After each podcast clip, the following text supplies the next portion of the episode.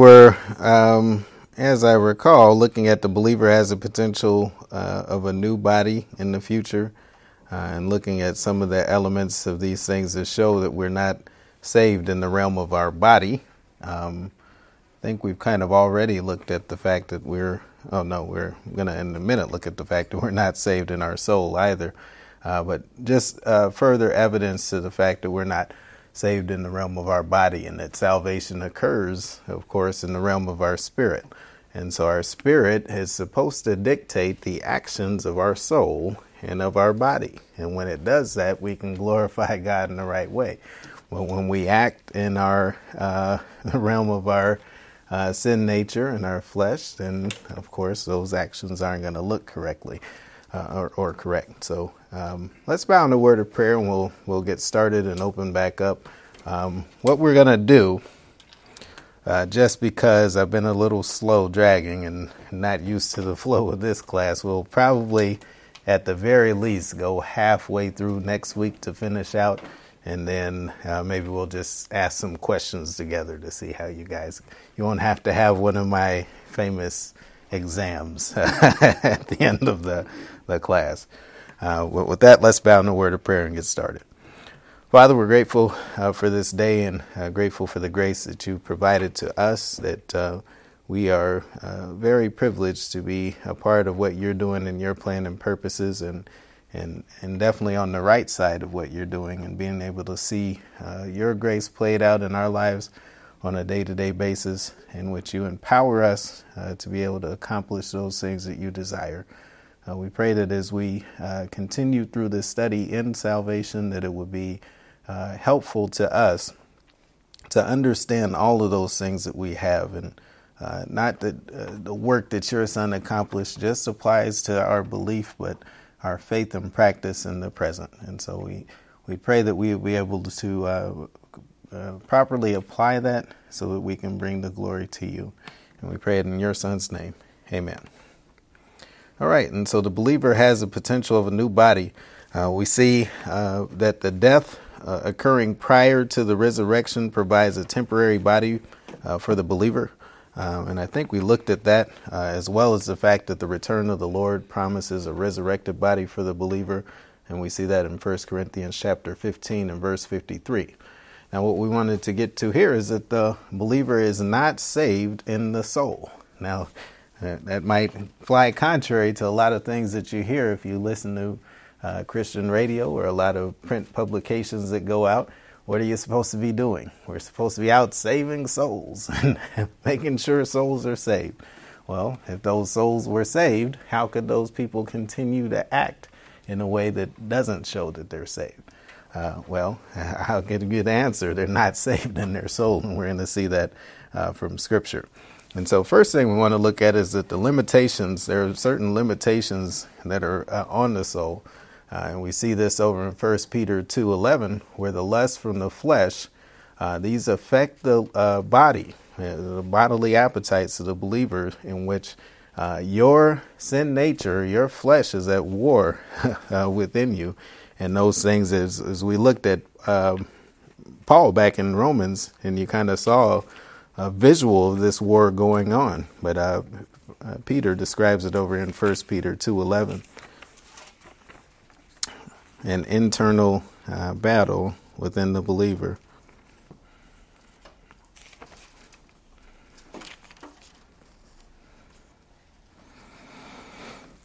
And pick it up at verse 9 just to give it a little run. He says, But you are a chosen generation, a royal priesthood, a holy nation, a peculiar people that you should show forth the praises of him who hath called you out of darkness and into his marvelous light, which in times past were not a people, but are now the people of God, which had not obtained mercy, but have now obtained mercy. Dearly beloved, I beseech you, as strangers and pilgrims, abstain from fleshly lust, which war against your soul. And so the, these appetites that your body has, and they're unique to the individual, right? I have desires to do things that I'm sure Miss J would not even care to do, right? the things that gratify my flesh does not necessarily gratify the flesh of the pastor, and vice versa with Dave. There are things uh, that we like to do that aren't necessarily bad, but there are sometimes things that we like to do that that take precedence over God, right? And so this war, this interior war, is going on, and it's uh, making its attack against your soul where you have all of the senses and all of the emotion that you pour into your your being is where that war is is going on. And so he said, abstain from fleshly lusts, which war against your soul. Um, we also see over in Jude uh, 119 that those working after uh, or those working after lusts are soulish and not walking according to the Spirit. Go with me over to Jude 119.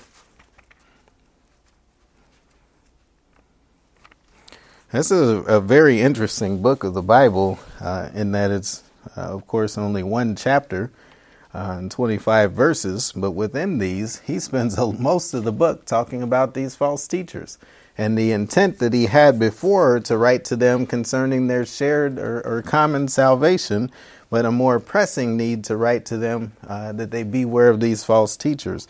And at the very end, he gives this contrast uh, between uh, how these act and how uh, the believers that he's writing to should be acting. And so in verse 20, he said, But you, beloved, building up yourselves on your most holy faith, praying in the Holy Spirit, keep yourselves in the love of God, looking for the mercy of our Lord Jesus Christ unto eternal life. Um, oh, I didn't go back far enough. Sorry. Pick it up in verse 17. Uh, I actually went past the verse there. In verse 17, it says, But beloved, remember ye the words uh, which were spoken before of the apostles of our Lord Jesus Christ, how that they told you there should be mockers in the last time, who should walk uh, after their own ungodly lusts. These be they who separate themselves sensual, having not the Spirit. And so, this idea of being sensual is being soulish. And so they're they're walking after these desires of their flesh, and that's what dictate their activities.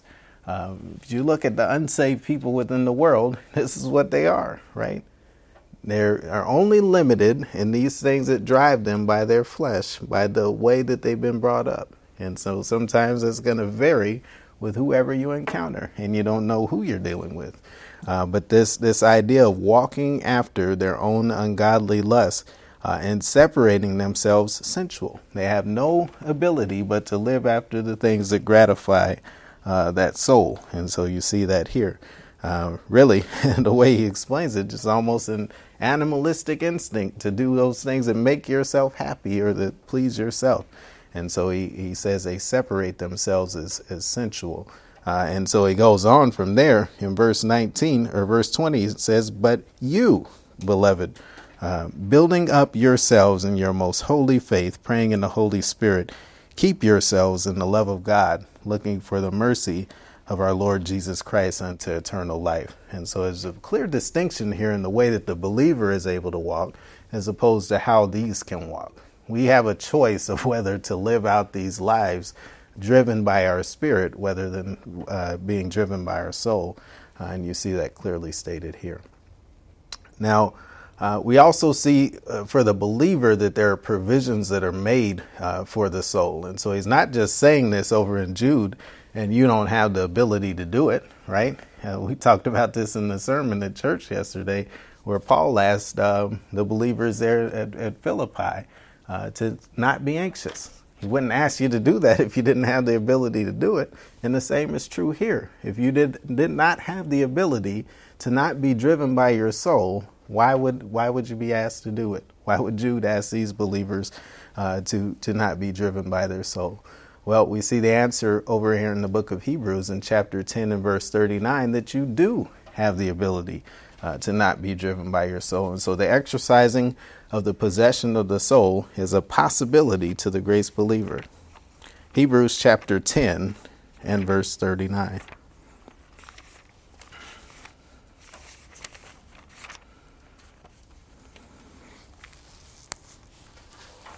Now, remember what's going on here. These uh, believers that the writer of Hebrews is, is writing to that uh, at a point in time were living out their present tense salvation in a way that showed forth all the things that it should, right? They were accounting uh, who they were in Christ, and these things that were going on around them were not affecting them in a way. They were able to overcome these situations. But he's looking at it now, and they're not in the same place. He's having to admonish them because they've forgotten how to live in Christ. And so in verse 32, he says, But call to remembrance the former days in which, after you were illuminated, you endured a great fight of afflictions, part, partly whilst you were made a gazing stock, both by reproaches and afflictions, and partly whilst you became companions of them that were so used. For you had compassion of me in my bonds, and took joyfully the spoiling of your goods, knowing in yourselves that you have in heaven a better and enduring substance. Now, again, depending on who the author of Hebrews is, we all have our preference and probably believe that this uh, is Paul. But the example is there of apostles that have suffered, right? Suffered physically, suffered mentally, had all these things happen to them. And they're looking at that example and seeing these things go on and happen to them. And they're saying, you know what? If I live in my position in Christ, this is okay. I can make it through this, and God's going to get me through it. And so they had, had, reached a point where they were able to see things right uh, as far as their spiritual lives were concerned. In 35, he says, Cast not away, therefore, your confidence, which has great rep- recompense of reward. For you have need of patience, that after you have done the will of God, you might receive the promise. For yet a little while, and he that sh- uh, shall come will come and will not tarry. Now the just shall live by faith. But if any man draw back, my soul shall have no pleasure in him. But we are not of them that draw back into perdition, but of them that believe into the saving of the soul. And so, uh, this idea of the saving of the soul here, not really the word for saving of the soul. And if you've been around here long enough, I'm sure I've been through this verse before and kind of explained it out. That word that they're translating saving really comes from the Greek word peripoieso. And so as you look at peri, perimeter, it means to go around something. And the word poieso having the idea of a possession. And so to completely possess something. And what is he talking about here? What's at view? Your soul. We don't have to be driven by our desires and what our souls want to do. Our souls can be all over the place, right? Like what the pastor always brings up when we go back to the 80s and think of uh, Huey Newton and the News, right? and they were they were famous with Back to the Future and all those movies. But what was his his famous song? I like that old time rock and roll, the kind of music that soothes my soul. well, here's what can soothe your soul: be driven by your spirit, and don't let those desires that you have reign over you. And you don't have to let it. You know, uh, what's natural to us when we're living in our flesh is to let all of the things that affect us and affect our soul get us all off kilter. But the great thing about being a believer is we don't have to stay in that realm of thinking. And I'm sure each one of us has been there in a place where our soul can just get us all discombobulated and we're not in a, in a right line of thinking. But at the point that you realize that, that's the time to take your rational mind and put it on who we are in Christ and it takes over. the Holy Spirit will take up that battle for us. It's it's not a winning battle that we can fight on our own, and so you see that here. But uh, uniquely or, or, completely possessing our souls, we have the ability to do that um, through our position in Christ. Now we also see over in Hebrews chapter four uh, that the Word of God. Uh, which comes, uh, excuse me, that the word of God, which comes from the soul, and that which uh, comes from the spirit uh, are separate, and so the the word of God is able to discern uh, between both. And so, go with me over to Hebrews chapter four and verse twelve. I don't like the way I wrote that out. Could have reworded that better. At Hebrews chapter four and verse twelve. And so the pastor, uh, we talked about it yesterday. Again, we have a lot of ties here from yesterday, but looking at um, the the mission that the pastor is on, not only to sear a certain verse in our minds for giving in Second Corinthians, but he's also on another mission to get all believers to read their Bible. and so what is the importance of reading the Bible? You see another reminder here uh, in this scripture in uh, Hebrews chapter 4. But pick it up in uh, verse 8. He says, For Jesus had given them rest, uh, then uh, would he not afterward have spoken of another day? Um, there remaineth therefore a rest for the people of God. For he that is uh, entered into his rest, he also hath ceased from his own works, as God did from his. Let us labor, therefore, to enter into that rest, lest any man fall after the same uh, example of unbelief. For the word of God is quick and powerful and sharper than any two edged sword, piercing even to the dividing asunder of soul and spirit, and of the joints and marrows, and is a discerner of the thoughts and intents of the heart. Uh, neither is there any creature that is not manifest in his sight but all things are naked and open unto the eyes of him uh, with whom we have to do. And so uh, go on there, but uh, I think you get the point that the Word of God is able to truly understand and separate out the thoughts of man. Now, think about a time, again, we talk about being discombobulated because we're uh, in our soul and, and kind of not in the right place spiritually. And think back to any of those times. I'm sure none of you guys have been in those times, but I have so I'm going to tell you as I think back to that time, I couldn't make sense out of one thing from another. I couldn't make sense out of what was true and what was not true. But guess what? As, as the Word of God is true, it can divide those thoughts apart for you. And so this is really the only thing that we can stand on. We can't stand on our rationalization. We can't stand on man's rationalization. We can only stand on the rational Word of God because it's truth. And so it's able to divide apart uh, the soul and the spirit. Uh, and you see that here. We also see that oh, over in Hebrews chapter 6 and verse 19, the future hope of the believer is able to anchor the soul. Go with me over to chapter 6. I've said it before, and I'll say it again that it's important to have a fixed object that we're focusing on down the line. And our future salvation is part of that. We have hope that we're waiting on. If we only had hope in this life, and, and Paul says it, uh, it, it would be very depressing, right? As you look at the thing, I'm sure this world is not what anybody in this room wants it to be. And I'm sure if you polled every Christian or really every person that's on the face of this earth, there is not one person that's going to come back to you and say, This world is exactly what they want it to be. And so, if it's not exactly what it, you want it to be, and this will going to be your perpetual reality, how, how depressing would that be? Right? And so, our hope is placed on something that we can see fixed down the road. We have something better that's waiting for us. And as we think on that thing, it's able to provide an anchor for our soul.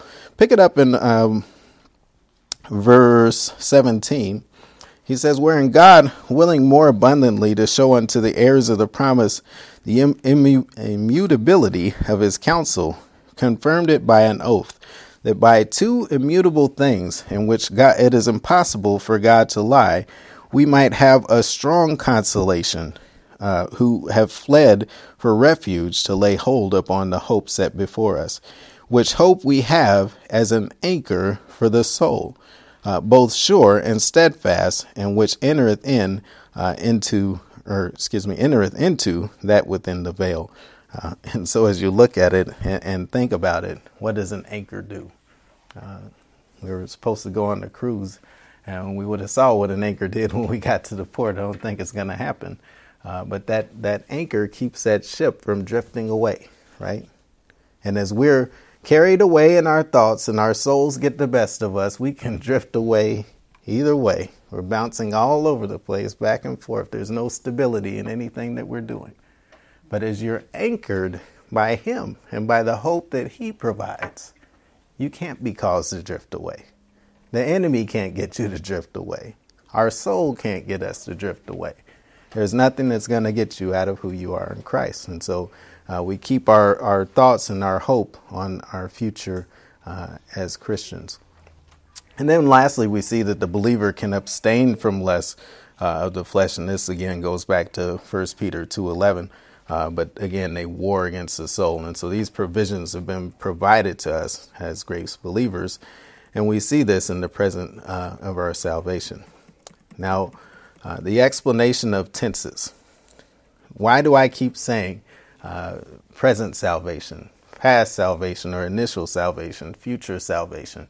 Because I don't believe we're completely saved yet. And I hope we're, we're building this point by what we're seeing.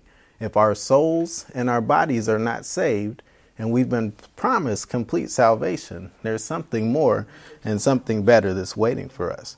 And so uh, let's first look at initial or past salvation.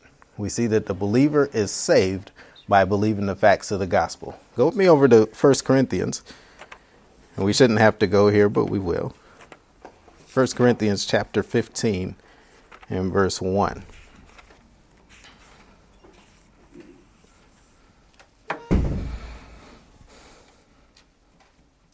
I'm sure most of you guys could probably quote this without without me needing to go here. but I'm not going to put anybody on the spot.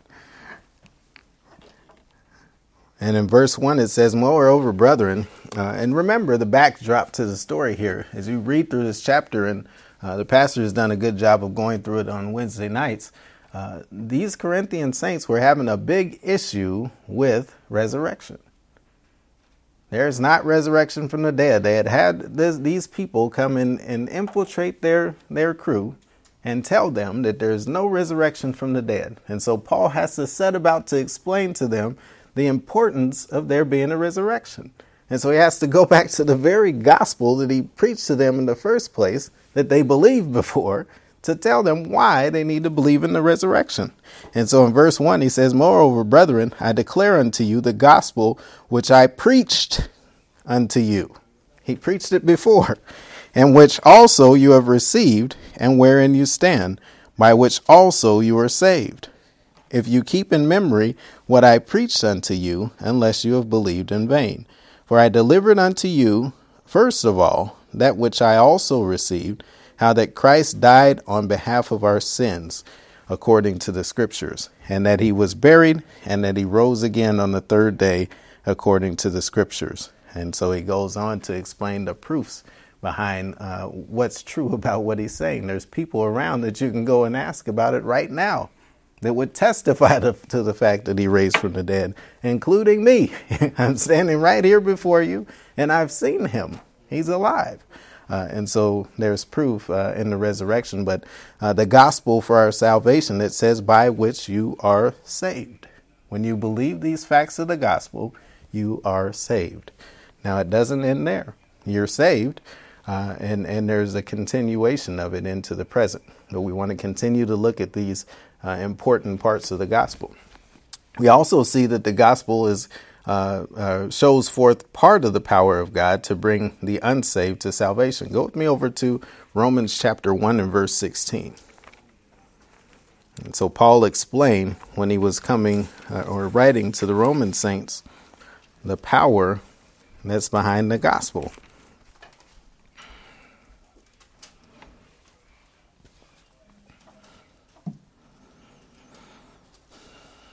And pick it up in verse 11.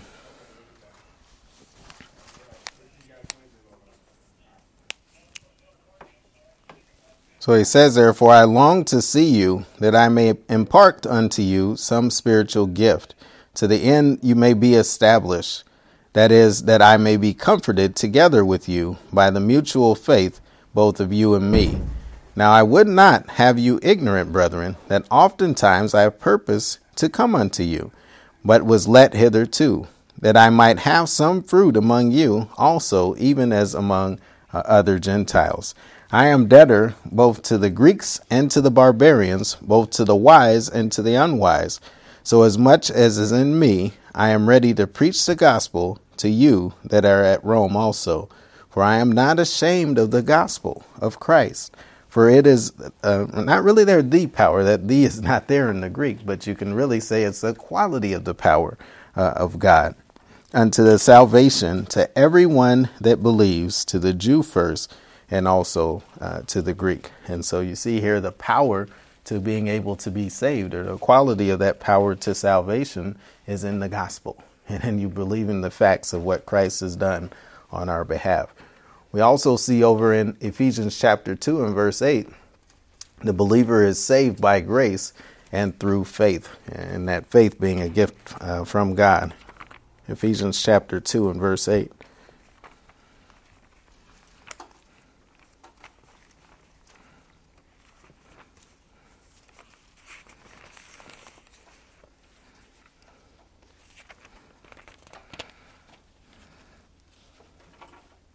Now, we've been in this context before to look at what we were prior to salvation.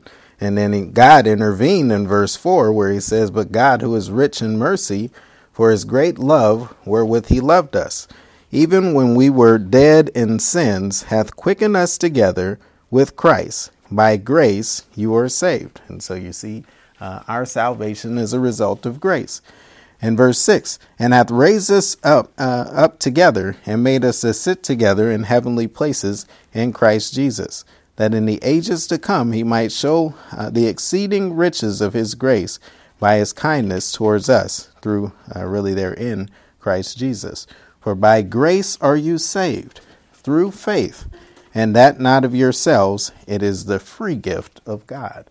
And so remember, uh, and always remember, uh, just in case we uh, think there's something good about us, it's God's mercy uh, that caused us to be saved, it's His grace that led us to it, uh, and we're saved by those things. But even if you wanted to get a little puffed up after that, you needed the gift of faith from God to even believe. You wouldn't have even believed the facts of the gospel without God giving you the gift of faith in order to believe those facts. And so uh, we see uh, in our initial salvation, again, a lot has been provided by God. We also see the believer is saved within the, with an indication uh, of future salvation. Go with me over to Romans chapter 8 and verse 24.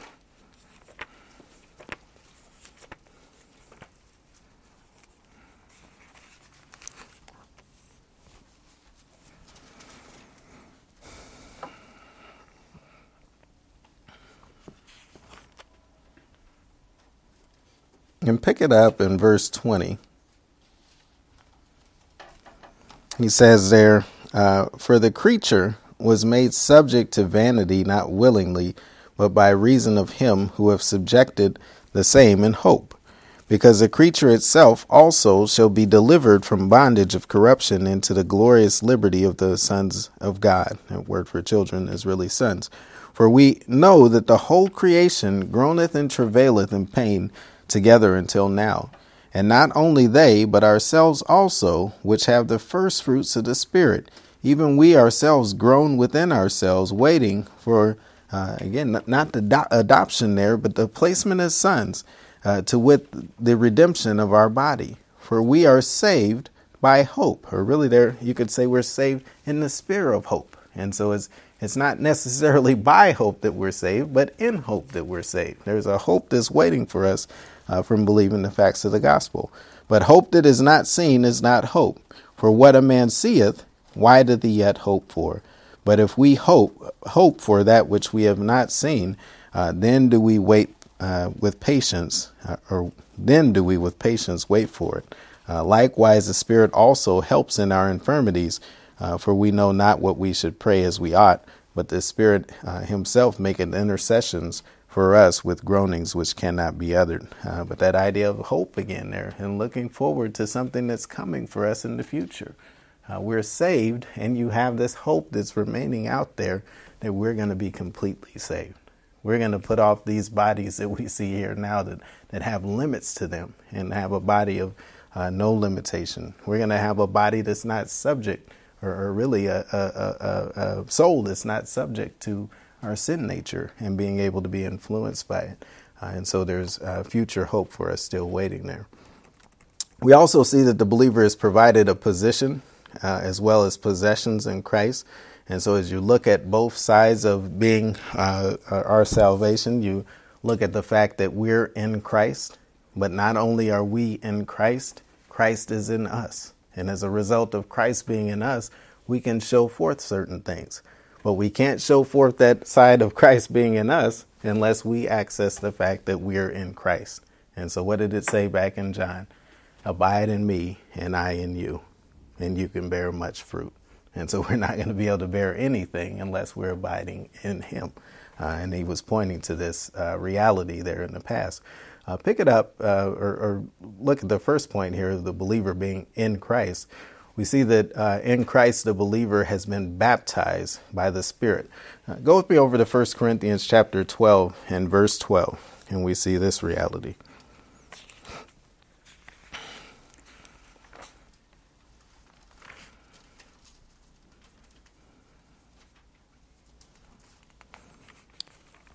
Now, Paul here is coming off of uh, explaining how the proper use and function of the body goes, especially as it relates to spiritual gifts.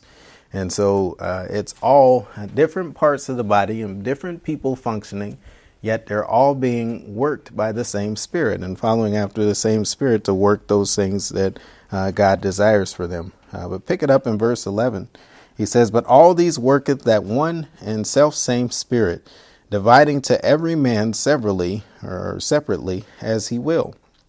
For as the body is one and hath many members, and all the members of that one body, being many, are one body, so also is the Christ. And really, you can add that article, the Christ, there.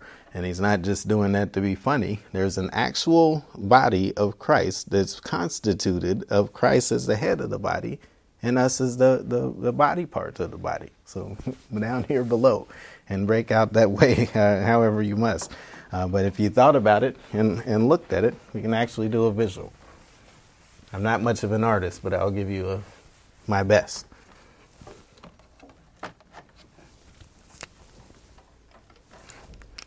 That won't work. There we go. My kids have been up here.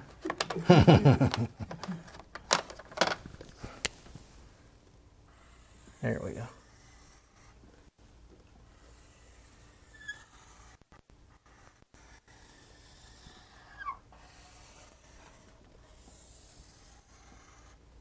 Isn't that wonderful art?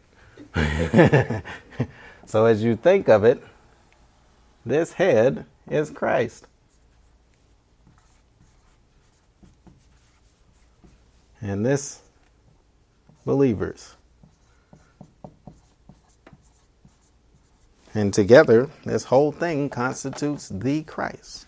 And so it's not just some fancy saying that he came up with. This is an actual living organism that we're a part of. As you look at the body of Christ, him being the head, and as it says over in Colossians, supplying everything that the body needs to operate, and so, as you think of our bodies and think of our brains and how they help for all the function of the rest of our body, that's how Christ is, right?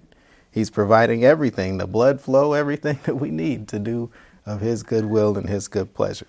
Uh, and we see that here. Uh, also, over in Galatians chapter 3 and verse uh, 27, we kind of see a makeup of what we are in Christ.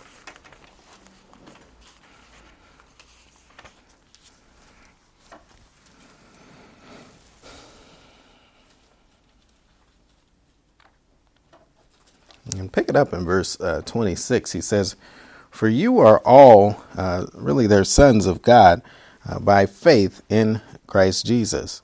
For as many of you as have been baptized into Christ have put on Christ. And so, uh, what does that mean, baptized into Christ? We're not talking about physical baptism. We're talking about what happened when you believe the facts of the gospel.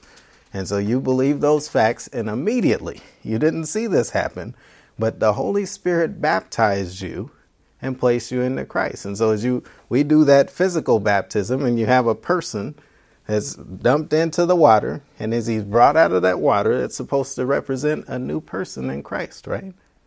And so this is what spiritually happened in the spiritual realm. You didn't see it, but but the Holy Spirit took you out of who you were in the world and placed you into Christ. And now you have a right to be part of this. You have a position in Christ where God is seeing you as seated at his right hand in Christ Jesus. And so this is an excellent and, and wonderful benefit provided to us. Verse 28 uh, there is, and really uh, literally here it says, in him is. And so in Christ, as you're looking in Christ, is neither Jew nor Greek. There is neither neither bond nor free. There is neither male nor female, for you are all one in Christ Jesus. And so there is no distinctiveness that can be found. There's there's a lot of ways that we try to distinguish and separate ourselves in the world. There's a lot of classes and, and other systems that people want to utilize to separate people and to make well, certain people look better than other people, or I'm, I have this that you don't have. Well, there's none of that in the Christ. There's all what people would like to forcefully make here. There's complete equality in the body of Christ. And so it really doesn't matter who you were born from. God doesn't care. you could be born to the best family on this earth. It's not going to impress God. You are who you are in Christ. You're all one in Christ. And so you see uh, complete unity. And so it says you have put on Christ in verse 27. Now, this is not always the reality. We talk about uh, tenses of salvation. It is a fact that when you believe the facts of the gospel, you put on Christ, right? You're baptized into him and you put him on. But the reality is, when you're living out your present tense salvation, uh, he tells you in other places to put on Christ, right? Why is he telling you to do something that's already been done? Because you have to keep doing it.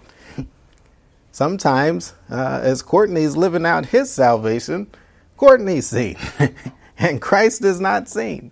They see me put on Courtney, and it might not be a pretty picture when that happens. But when I get back to who I am in Christ, and I put on Christ, then what you can see is Him working through me, it looks a lot better, lot better picture. And so uh, that's what he means by putting on Christ. We also see in Christ the actions accomplished by Christ are reckoned to the believer. Go with me over to Galatians chapter 2 and verse 20, and we see that the believer is counted by God to have died in Christ. And here you kind of see both sides of uh, um, us in Christ and Christ in us. And pick it up in verse 16. He says, uh, Knowing that a man is not justified by the works of law, but by the faith of Jesus Christ, even uh, we have believed in, in Jesus Christ that we might be justified by the faith of Christ, and not by the works of law. For by the works of the law shall no flesh be justified.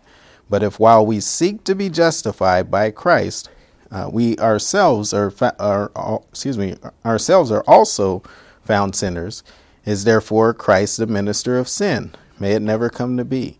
For if I build again the things which I destroyed, I make myself a transgressor. Uh, for I through the law am dead to the law, that I might live unto God. I am crucified together with Christ. Now, we don't see it there in the English, but that's a huge word that's said there. That actually has the idea of I was co crucified with Christ. And so, in God's mind, when, when we believe the facts of the gospel, He accounted it, it, it to us so intimately that it's like we went to the cross for ourselves. And so I am crucified intimately together with Christ. Nevertheless, I live. So there's a contradiction there. You were crucified together with Christ, but you're able to live. And but he's going to uh, explain it for you here. Uh, but uh, nevertheless, I live, yet not I, but Christ lives in me. And so you see that one side of it. I am alive in Christ. When you're alive in Christ, Christ is alive in you. When you're counted to have been crucified together with Christ, it can be shown that Christ is alive in you. And you don't show that outward exterior of who you are. You show that outward exterior of who Christ is. And people can see it in your activity. But Christ liveth in me, and the life which I now live in, in the flesh, I live by faith of the Son of God who loved me and gave himself on behalf of me. I do not frustrate or set aside the grace of God, for if righteousness, uh, if, if righteousness comes by law, then Christ died in vain. And so the whole purpose of what Paul is explaining to these Galatian saints is you're not going to be able to do it by law. There's no standard here, the Mosaic law, that you're going to be able to set up and live to produce what you desire, desire to uh, produce. Uh, as if you were living in Christ. And so it's two totally different things. Uh, over in Romans chapter 8, uh, 6, verse 8, we also see this fact that you're accounted uh, to have uh, died in Christ. Romans chapter 6 and verse 8.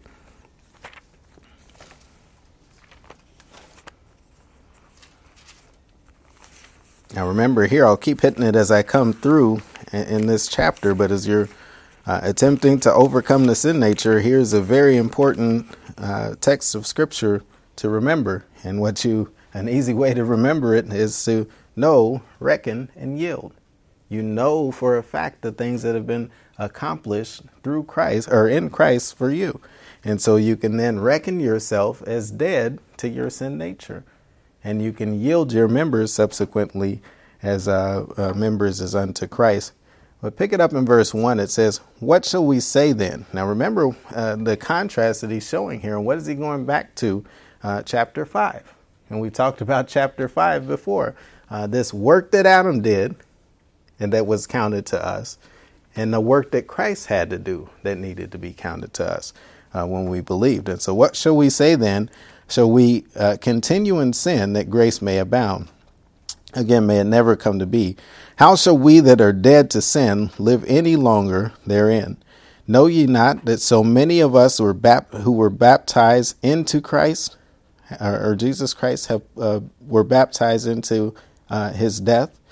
Therefore, we are buried with him by baptism into death, that like as Christ was raised up out from dead ones by the glory of the Father, even so we should walk in a newness of life. And so you see again, as we're counted to have died and raised like Christ did, that his life is able to be seen through us and we can walk in that new quality of life. Verse 5 For if we have been planted together in the likeness of his death, we shall also be in the likeness of his resurrection, knowing this, that our old man is crucified.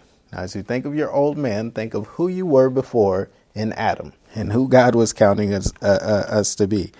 Uh, that the body of sin might be destroyed, that henceforth we should, uh, we should not serve uh, sin. And really, there you could say the sin nature. Uh, for he that is dead is freed from sin. now, if we be dead with Christ, we believe that we shall also live with him, knowing that Christ, being raised from the dead, dieth no more. Death hath no more dominion over him. For in that he died, he died unto sin once, but in that he lives, he liveth unto God.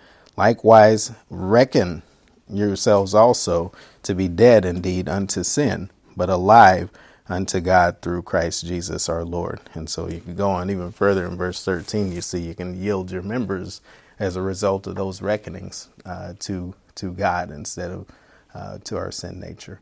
And so you see here, uh, again, the believer is counted to have died in Christ. And it's a, a work that we did together uh, with him.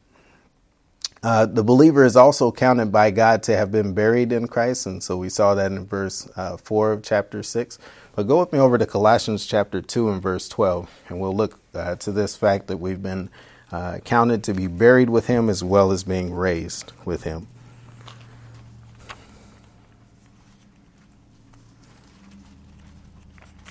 Colossians chapter 2 and verse 12.